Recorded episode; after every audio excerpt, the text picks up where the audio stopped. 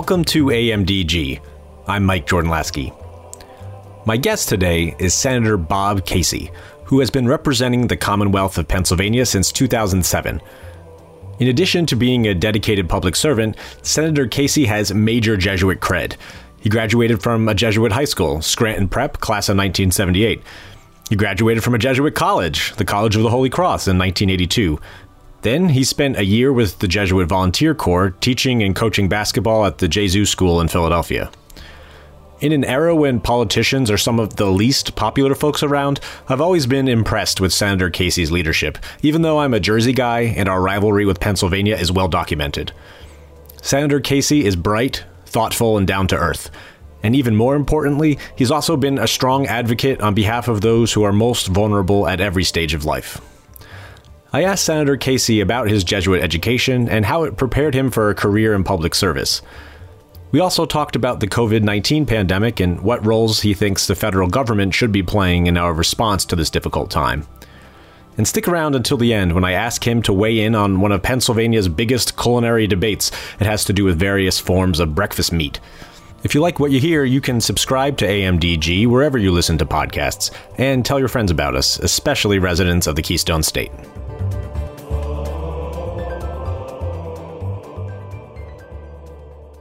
Well, Senator Bob Casey, welcome to AMDG. Thanks so much for joining me. Uh, first off, uh, how are you? How are you doing in these these challenging times?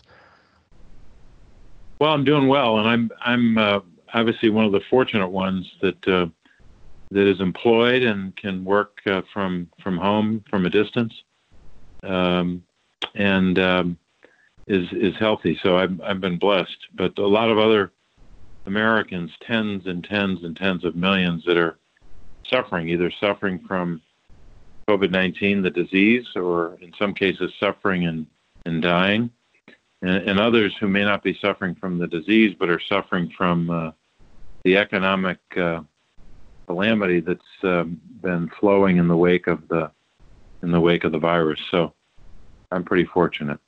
Sure.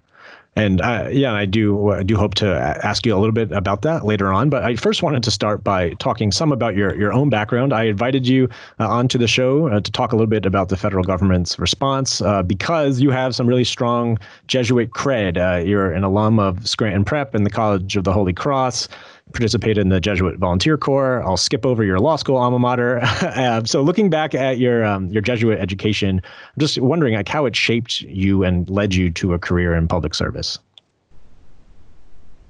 Well, there's no question that um, my Jesuit education in, in high school and college not only affected me over the course of my lifetime, but affected um, the decisions I made right after right before I left college to join the Jesuit Volunteer Corps, the the whole um, focus that the Jesuits have always placed on uh, being part of the world and uh, trying to make the world a better place. And um, AMDG, the, for the greater glory of God, of course, is part of that. But I think probably the most enduring lesson I learned for or learned from the Jesuits is um, it's connected to service, but it's it's um, uh, simply stated that we're people for others. Um, in the, the old days when it was um, Jesuit high schools had only um, you know young men uh, attending or young young boys who became men. Uh, it was men for others. Then it became uh, then it became much broader. Of course, um, I just happened to be at the high school that had the the first um, uh, first class of, of uh, women way back in the 1970s, early 70s. My sister happened to be in that first class. I was uh, I came along a little later, excuse me, a few years later, and uh, the just the whole idea of serving others was was such a part of the work of the Jesuits, and it ultimately uh, had an impact on on what I chose to do after uh, uh, after practicing law for for about six years. I was elected to public office, and I've I've held state and federal office ever since. And uh, the, the the impact of the Jesuits uh, was part of my life then, as a as a young elected official, but but uh, throughout my time as a as a public official, my my work in the Senate, I hope, reflects um, those those values every day. Uh, but I was really fortunate to have have been the beneficiary of a Jesuit education in both high school and college. I'm sure you've met uh, John Carr, who used to work at the Bishops' Conference in their social justice office and now is at Georgetown. And I've heard him say that one of the most countercultural teachings of the Catholic Church that Jesuits would uh, obviously ascribe to as well is that politics is a good thing. Politics can be a good thing, uh, despite the kind of bad reputation in, in some ways that politics has today. Uh, because again, it's a way of you know promoting the common good, of, of working for social justice, of making systemic change. Um, do do you again feel that that connection that that hey like actually by living out politics we have again a chance to make a, a really positive difference in the world? I don't think there's any question that um, public service can uh, can be not just consistent with uh, the the values of um, and the the the, uh, the, the social mission of our of our faith, but um, can be consistent with values that the, the Jesuits have espoused for um, for uh, uh, hundreds and hundreds of years in, in the United States. So, yes, I, I agree with, with him. I, I think the, the, the process sometimes of getting there, campaigns, are particularly brutal, and um, are are not, frankly, are, campaigns today are not conducive to um, the kind of dialogue you hope would precede an election um, and that's that's frustrating because campaigns are usually about raising a lot of money and then engaging in a in a knockdown, drag them out fight,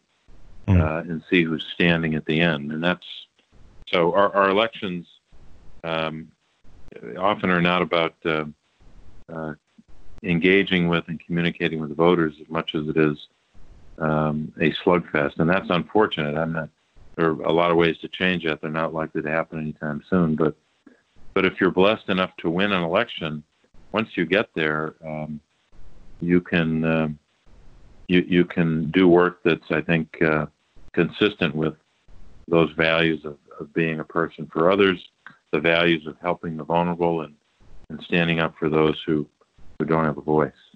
Sure. How do you approach that? To approach campaigning as someone who you know pr- prides yourself in being a person for others. Is there any way you spiritually or mentally kind of prepare for that or go into that? Unfortunately, that it, it, becomes um, th- there's a brutality to elections, um, and um, I would not advise anyone to get into an election if you're not in it to win. Um, and that becomes, unfortunately, because there are sharp edges to this, that becomes the overriding uh, concern. And um, I've been in a lot of really tough elections, and I've taken a lot of punches and, and thrown a lot of punches.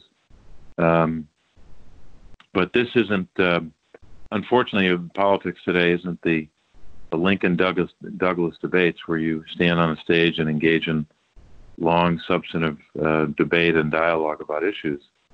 Um, it's um, it, it's it's a it's a brutally difficult process, and you have to be willing to go through that if you want to serve. And so I, it's that old line: keep your eye on the prize. The prize is having the opportunity to serve in public office, the the honor and the, the privilege that that is.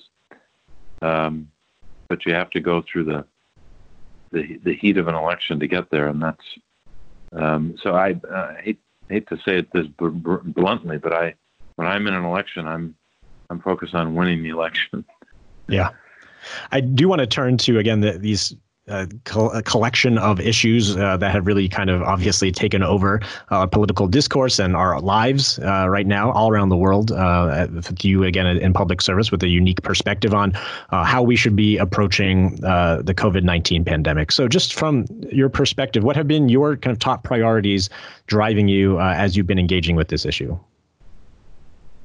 I think the responsibility I have as a public official, I think this would would be true of any public official at any level, is to do all that I can to put into place uh, new policy or new appropriations that will help people get through the the the the double challenge, the double crisis, really, the two crises we face. The the crisis number one is the public health challenge, and number two, which flows right in the wake of it, is the the economic challenge, the the the devastating economic consequences that uh, have resulted from uh, our efforts to to wrestle with uh, the virus and so that that's my job and I think the the, the folks who, who often need the loudest voices are the ones who are the most vulnerable. Uh, older citizens across the, the, Commonwealth of Pennsylvania and across the country, uh, people with disabilities, those who are who are uh, at a particular disadvantage because they happen to be low income, they they are often the ones who are most adversely affected in a crisis like this because they were they are often more likely to die in many cases more likely to get uh, to to uh, contract the virus and, and get the COVID-19 disease uh, because they are often uh, the ones who are on the front lines. They're often the ones who are working, and they happen to live in neighborhoods that are often more polluted than the neighborhood I live in. They happen to be folks whose access to health care is most limited or compromised generally, and that becomes a huge problem uh, in a public health uh, crisis that this pandemic is. So, standing up for those um, those who are particularly vulnerable, fighting for um, healthcare programs like Medicaid, which becomes even more important in this kind of a crisis, fighting for greater uh, food assistance dollars uh, becomes vitally important.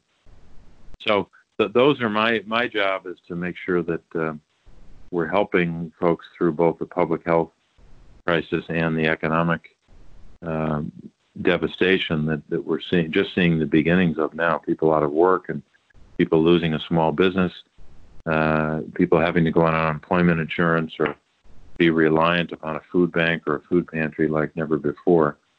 The families who are juggling at home, some working from home and, and trying to educate their children um, others leaving the home every day because they're frontline workers and having to be concerned about the child care that their children uh, are receiving or not, the education that their children should be receiving or not.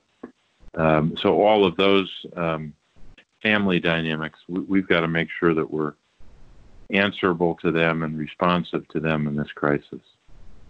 Yeah, I think something that the Jesuits have been lifting up uh, in their advocacy is those who are already most vulnerable, as you said, those again who are kind of already on the margin suffering from the great inequalities in this country are most likely to be uh, adversely affected, and we, we've seen that in so many ways as you've described. So, what what are some of the you think the the policies, the, the things that the federal government can do that you're really kind of pushing for, like in the Senate? Like, what can what are some of those policies or things that like we should really be putting front and center right now?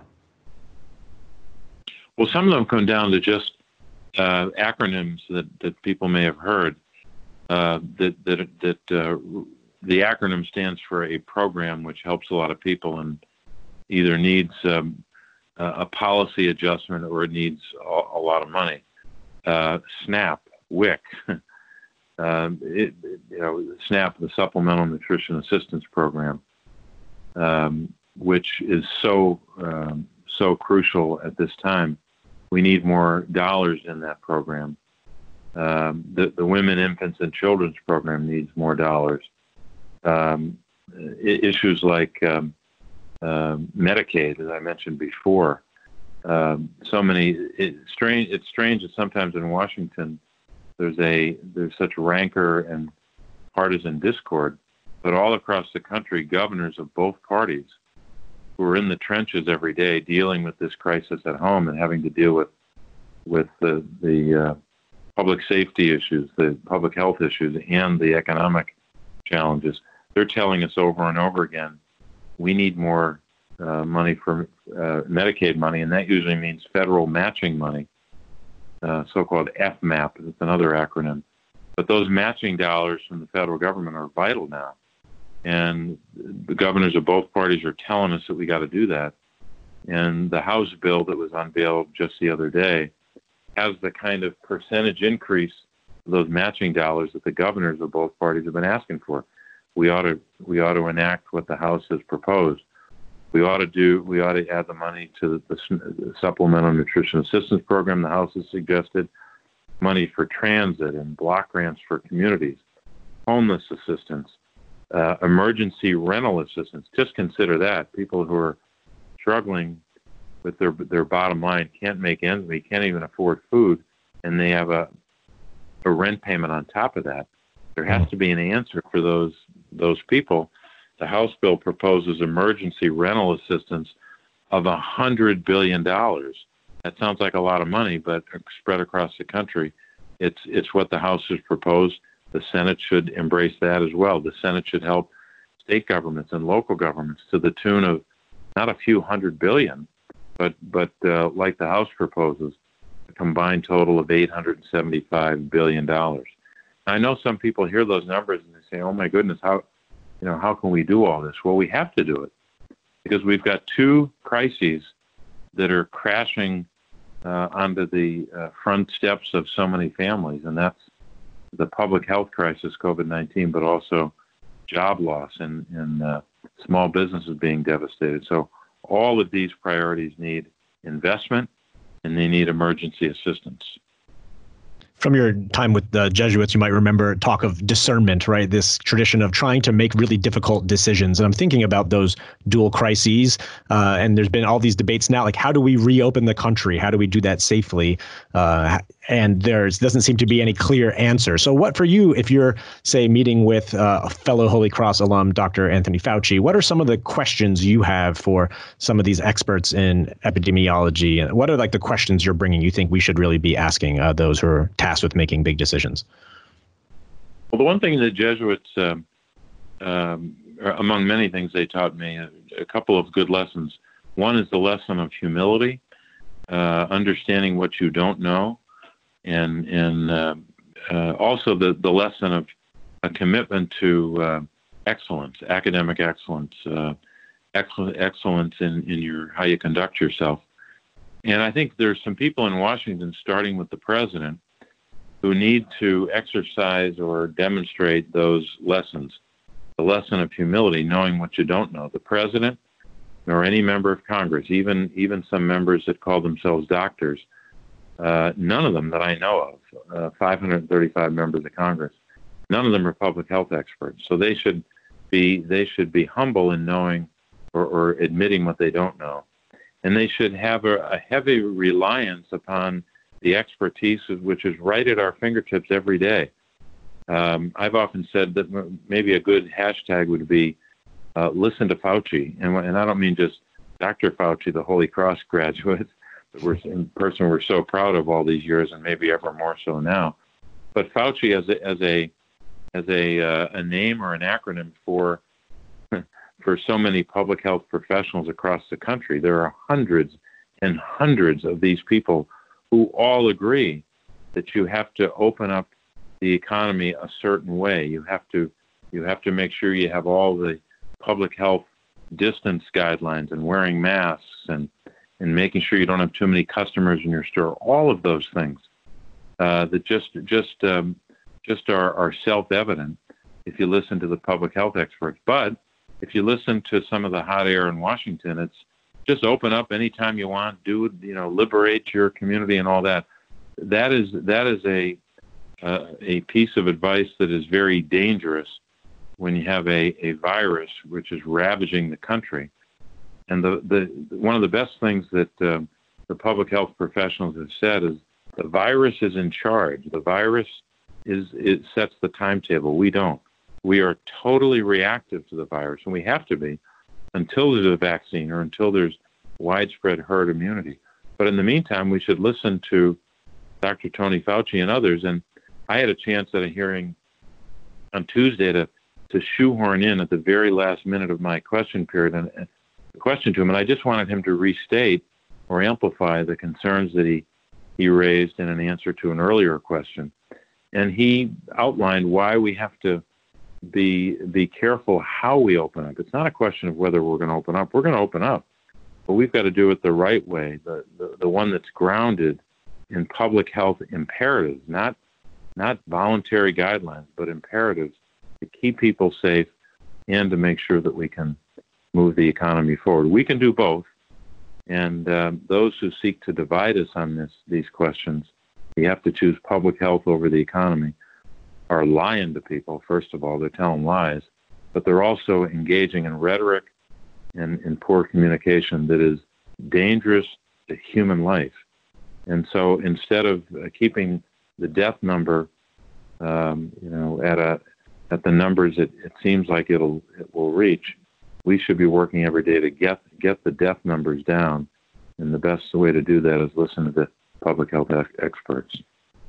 I wanted to, to thank you for your continuing public service. And before I, I let you go, I had two very quick questions for you. One, uh, are there any specific Jesuits from your, your time, your life, who you would think of, uh, think of fondly as being kind of a role models for you uh, in your, your life? Oh, gosh, that's a hard one. I'm afraid if I do that, I'll leave out both uh, some great Jesuits at Scranton Prep and, and Holy Cross. So I won't I won't do them by name, but I, will tell you, I learned an awful lot um, not only about what we talked about already about public service and service itself, um, but also about my faith and what, what my what my obligations are, and uh, and I and I think the the, uh, the the the difficulty we all have in understanding the both the humanity of Jesus and the and the uh, and the, the the sacred divinity that that he that he is. Um, they they open my my eyes to that about how we can understand Jesus in in both um, in both ways, and uh, that you know that we we're supposed to be able to recognize Him in the breaking of the bread, and that um, those lessons uh, will stay with me until my last breath. And I'm I was fortunate to have that that opportunity in both high school and college. Yeah, no, I appreciate your sharing that reflection. And the last one, very important question: um, pork roll or scrapple? You're really trying to get me in trouble politically. I know, I know, I know. I'm sorry. The, the, the, the cuisine of Pennsylvania is broad and diverse, and I love all of it. that's a great that's a great politician's answer. I'm from uh I'm from Jersey, so pork roll is my answer. Um, but again, Senator Casey, oh, thank you so right? much. Yeah. yeah. that's right. Uh, well, thank you so much for again taking the time and for your your service. Uh, and uh, just know of our, our prayers for you and your work and your your staff's work as you continue again trying to to serve the country uh, in this in this difficult time. Mike, thank you, and our prayers to you and your family and and the whole Jesuit uh, community across the country. We, we pray for everyone.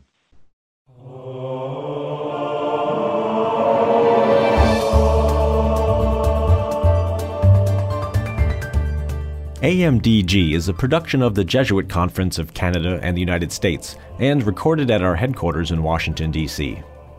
The show is edited by Marcus Bleach. Our theme music is by Kevin Laskey. The Jesuit Conference communications team is Marcus Bleach, Eric Clayton, Doris Sump, Megan Leapsh, Becky Sindelar, and me, Mike Jordan Laskey. Connect with the Jesuits online at jesuits.org, on Twitter at Jesuit News, Instagram at We Are the Jesuits, and Facebook.com slash Jesuits. If you or someone you know might be called to discern a vocation to the Jesuits, connect with a Jesuit vocation promoter at beajesuit.org. Drop us an email with questions or comments at media at jesuits.org. You can subscribe to the show on iTunes, Spotify, or wherever you listen to podcasts. And as St. Ignatius of Loyola may or may not have said, go and set the world on fire.